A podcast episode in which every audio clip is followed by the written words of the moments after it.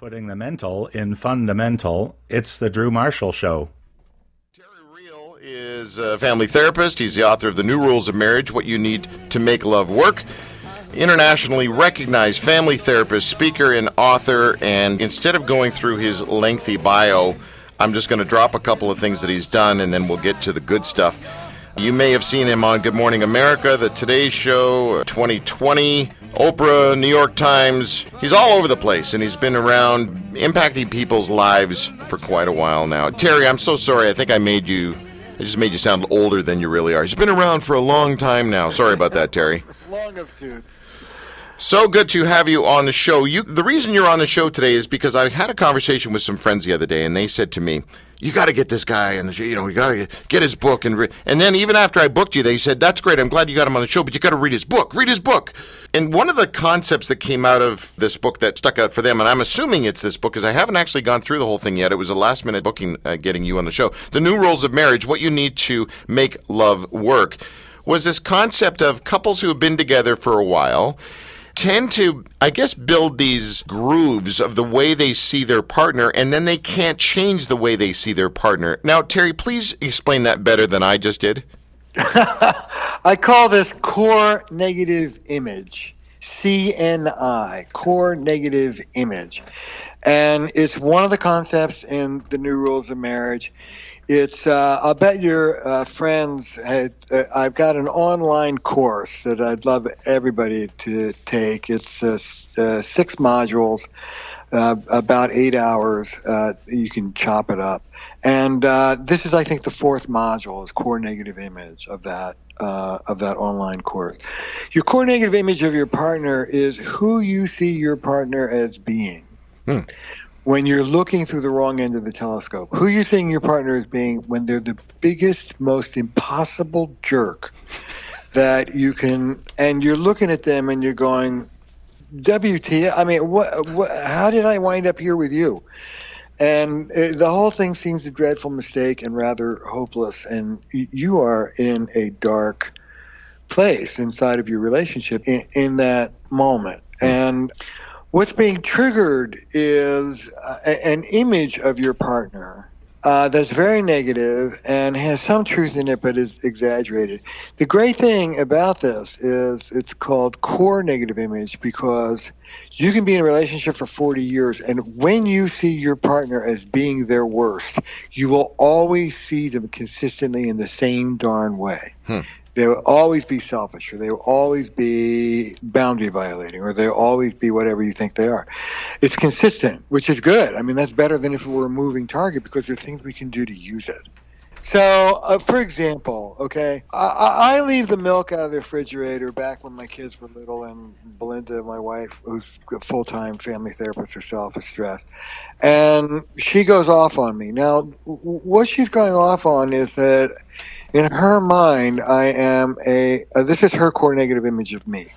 Narcissistic, selfish, sort of boy man, uh, undependable, and uh, irresponsible. Okay? Is that because you're a surfer? I'm a dude. I mean, but listen, now, okay, so that's her core negative image of me. My core negative image of Belinda is that she is an insatiable, demanding, hypercritical, micromanaging witch. is this too technical for you? Oh, no. oh I'm getting it. Yep. All right, good, good, good. All right, now let's. I want to show you how this all fits together. So now, uh, the the first thing to understand about your partner's core negative image of you. Here's the bitter pill that you have to swallow, and it makes things really good once you swallow it. The bitter pill is this your partner's core negative image of you is an exaggerated version of you at your worst. Okay, I'll say it again. An exaggerated version of you at your worst. It's not you at your best. It's not even you at baseline. It's not even a dead accurate description of you, where it's kind of a purple, you know, Rupert Murdoch uh, description of you uh, uh, at your worst. It's pretty colorful, but nevertheless, it's you we're talking about. For my, no one in their right mind would ever have a negative image of me as being overly controlling and too organized. Okay, that's not me. It's selfish, irresponsible, undependable. Well, you know, uh, Yeah, I guess I'm in that vicinity. Belinda, nobody would call her irresponsible. My God, she wakes up at six o'clock in the morning and starts making lists. She is uber responsible, but a little controlling sometimes, a little critical sometimes. There you go. Yeah. Now here's what happens. I leave the milk out of the refrigerator. Belinda's asked me to be thoughtful about being a, a, a good, non sloppy role model for my boys. She sees the milk spoiled on the kitchen counter. She goes into her core negative image of me. She's core negative image triggered. And so she sees that, and yeah, I was late, I was a little sloppy, whatever. But as she goes, it exaggerates.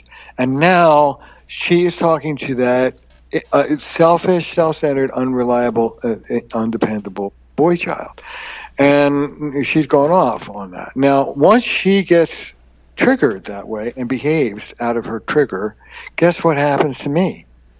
Do I say, "Oh, Belinda, you're so right. That was really irresponsible of me"? No, I react to how exaggerated she's being, and I say, "Oh, come on, for goodness sake, it's a milk carton." Yeah. And then she goes uh huh. See, I knew he was irresponsible. Look at the way he's handling himself. right. And then I go, what, a witch. I can't believe she's not letting it. And it just self reinforces. It becomes a vicious circle. Yeah. And the more she's convinced that I'm that undependable boy and acts accordingly, the more I'm convinced that she's that witch and act accordingly. And it mutually confirms each other, digs it in, and escalates. Now, at this point, I like to say to the couples I work with, your core negative images are duking it out with each other. You can sit down and have a beer. You're nowhere in the picture. yes. it's just image fighting image at this point. So th- once you know, uh, there's a, a, really difficult exercise, and this is a more advanced exercise. I have to tell you, if you're a fighting, warring couple, don't do this exercise unless it's with a therapist. It's it's it's one of the more. This is the graduate school exercise. Right learning about boundaries, learning about self-esteem, learning how to talk, learning how to listen. Those are like, okay, this is a t- this is a tough one. You can put each other's core negative image of each other on the table, just like I did with me and Belinda. See, I don't mind Belinda looking at me as a man child and me looking at her as a, as a you know why? That's not what I would call a rare heterosexual pairing. That pair. No, exactly. Yeah, yeah. I don't feel that ashamed of it. Anyway, once you get it on the table, there's some great things you can do about it. First of all, it takes the sting out of it. It's bet you can have better mm-hmm. boundaries. It can tell you less. Per- oh, I know. Belinda's not talking to me. She's talking to that man child. Okay, sure. I could finish your sentences for her. I get. I get how she sees it right now, and it, it, you don't have to take it so personally. That's a big plus. Then you don't have to be reactive to it. Secondly, and this is really a joy, but this is pretty advanced spiritual stuff. If you know what your partner's core negative image of you is, you have operating instructions for your partner. Mm-hmm. Their core negative image of you points in the opposite direction of where you want to go. So anything I do with my darling wife Belinda that feels irresponsible, for example, I'm late, then she confronts me on it, then I go, oh, don't make such a fuss over it. Two irresponsible moves back to back. Anything I do that confirms that image, she's going to get riled up about. And the other side, this is where it gets great. Anything that I do that's the opposite of her image of me, she's going to love. so she has a core negative image of me as irresponsible, right? So I show up and I go, hey, honey, I just got two tickets to the theater and hired a babysitter. Let's go. She's mine. Yep. She's mine. So you should know that when you behave in ways that confirm your partner's core, that are, it's like that old hot, cold you know, hot potato, cold potato. When you get close to that core negative image, you're in trouble. And when you do the opposite of that core negative image, you're golden. Okay, a couple things here. First of all, we're speaking with Terry Real. He's a family therapist. He's author of The New Rules of Marriage What You Need to Make Love Work. He's a very, very popular person. That's why someone's calling him right now on the yeah, other oh, phone. sorry. No, no. The core negative image stuff you've laid out, we get it. We understand it. The way forward, and I, I was going to use the phrase, you know, how do you break that? But I don't think it's necessarily a breaking. I think it's an awareness of. No, no, no. You can break out of the cycle. You can? Yes, you can, but you have, but this is where the spiritual work comes in. I talk about relational jujitsu, relational aikido, instead of countering your partner's core negative image of you and talking about how ludicrous they're being, which only confirms it. It's like that Chinese finger puzzle. You know, the more you strain against it, the tighter it gets. Yeah. If you lean into it, it loosens up and you can release. Instead of countering the image, be acknowledging and be accountable and join with your partner. Oh, darn. Yeah, I left that milk out again. You know what? I'm so sorry. It, not only did I do it, but I've done it in the past. It's the kind of thing I can do. L- let me get another milk, and I, I'm going to do my best to work on this. I apologize. Bing, boom, done. I just saved myself a whole evening of warfare. Okay, so this is how I picture that going down.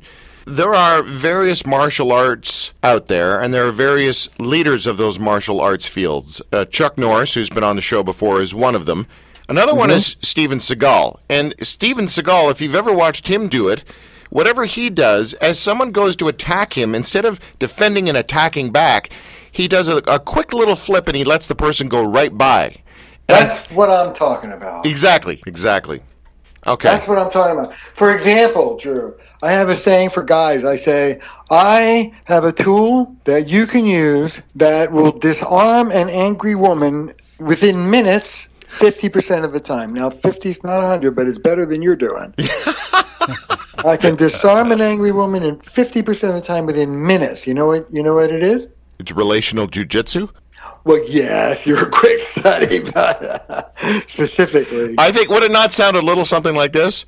Your uh, wife says, "I asked you to, to clean out the dishwasher, and uh, you've already done it." And instead of going, "I've already done it," you just simply say, "Okay," and you go and pretend you did it, even though you've already done it. Well, you don't have to pretend you did it. You just go into another room. But yeah, okay, fine. You know, it's funny you should say that because I actually use that example every morning. One of the nice things I do for my wife is every morning I, I get up a little earlier than she does, and I've already had my coffee, and, and I come into the bedroom with a cup of uh, a cup and a pot of coffee, and I pour her a pot of I pour her a cup of coffee. Right. And for years, I would be pouring her the coffee. My wife is a little bit controlling, and she has a tic. If she sees me doing something, she asks me to do it. So, like, I'm sweeping the floor. She says, "Honey, could you sweep the floor?" You know, uh, uh, etc. So she- I'm pouring hold the on, coffee- hold on, hold on. Is she visually impaired? it's just a little tic. It's just like uh, she needs to somehow be involved. anyway, Okay. Anyway, what can I tell you? You know, I'm going to do a whole book on tics Yeah. in marriage to drive each other crazy, Yeah, right? yeah. Anyway, so so she says, so I pour the coffee. She goes, "Honey, would you pour me a cup of coffee?" As is her wont to do. Yeah. And I would, I, I, you know, for years it would be, okay, Belinda, look, steaming hot liquid brown in your cup, you know, and we fight. Wouldn't be a big fight, but it wouldn't be pleasant for five minutes. Yeah. Now, uh, la your teaching, uh, Roshi Drew, I, uh, I'm pouring the coffee. She said, "Could you please pour the coffee?" I go, "Absolutely, not a problem." Oh, there's a part of me that just cringes at that. I mean, everything about me wants to go, dude. I'm pouring you coffee right now. How do you not see that? That's weird. Now, can I tell you something about that? Yeah. What you're, why every muscle nerve in your body is screaming to do that is because you want the union of the two of you seeing, being in the same reality, being on the same page. And there's a disjuncture when your partner's being a lunatic, and you don't, you know, you have to, you and you just say, oh, okay, cool. Yeah. I'm a lu- and here's how you do it, Drew. I, I, I'm perfectly capable of being a lunatic in the next five minutes. So you know what? We make up stuff about each other all day long. This is her moment. God bless. You know, I, I, I could fight it, and it really. Uh, what I ask people to ask themselves, and this is the spiritual work, is what does this cost me? Yeah, that's true. That's a great question. Yep. And, and it really has to do with being right. Yeah. And it has to do, one of the things I say is when you let go of these immature agendas, like proving that you're right, when you move into increased maturity, there's a little loneliness as you move into a greater maturity. You got you So- got to explain that because I think I totally resonate with what you're talking about, but I, I want to be right. okay. Well, look. So, so you're with your partner. You're pouring the coffee. He or she says, uh, "You know, please pour the coffee." It, it's the idea of just going sure, no problem when walking away drives you crazy because there's a disjuncture because you're not in the same reality with your partner. Yeah. And you're just walking away with that person misperceiving you. And it's like, uh, why are you going to let that stand? It's distant. You want you want to be seen for who you are, and you want that connection. And this is a disconnect that you just live with. It's a little disconnect. I call it micro disappointment, and you live with it.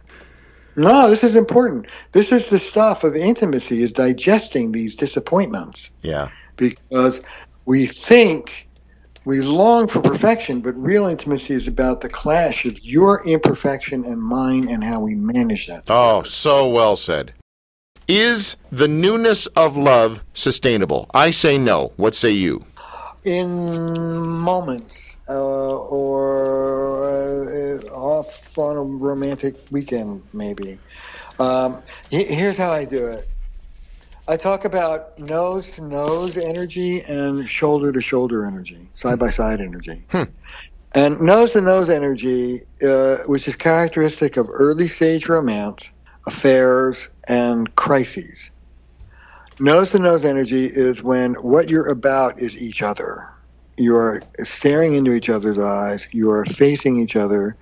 The energy is intense, it's erotic in the broadest sense of the word, it's alive, it's intense, it's engaged, and it's very uh, connected. It's the capacity. it- It's think about it as a vertical line and a cross. The vertical line is the capacity to uh, have uh, authentic connection in the moment, really be there. Yeah. The side by side energy or the horizontal piece is domestic energy. That's about being in a relationship over time. And that energy is like responsible and dependable and stalwart and all that good stuff. It's not very sexy. It's pretty boring.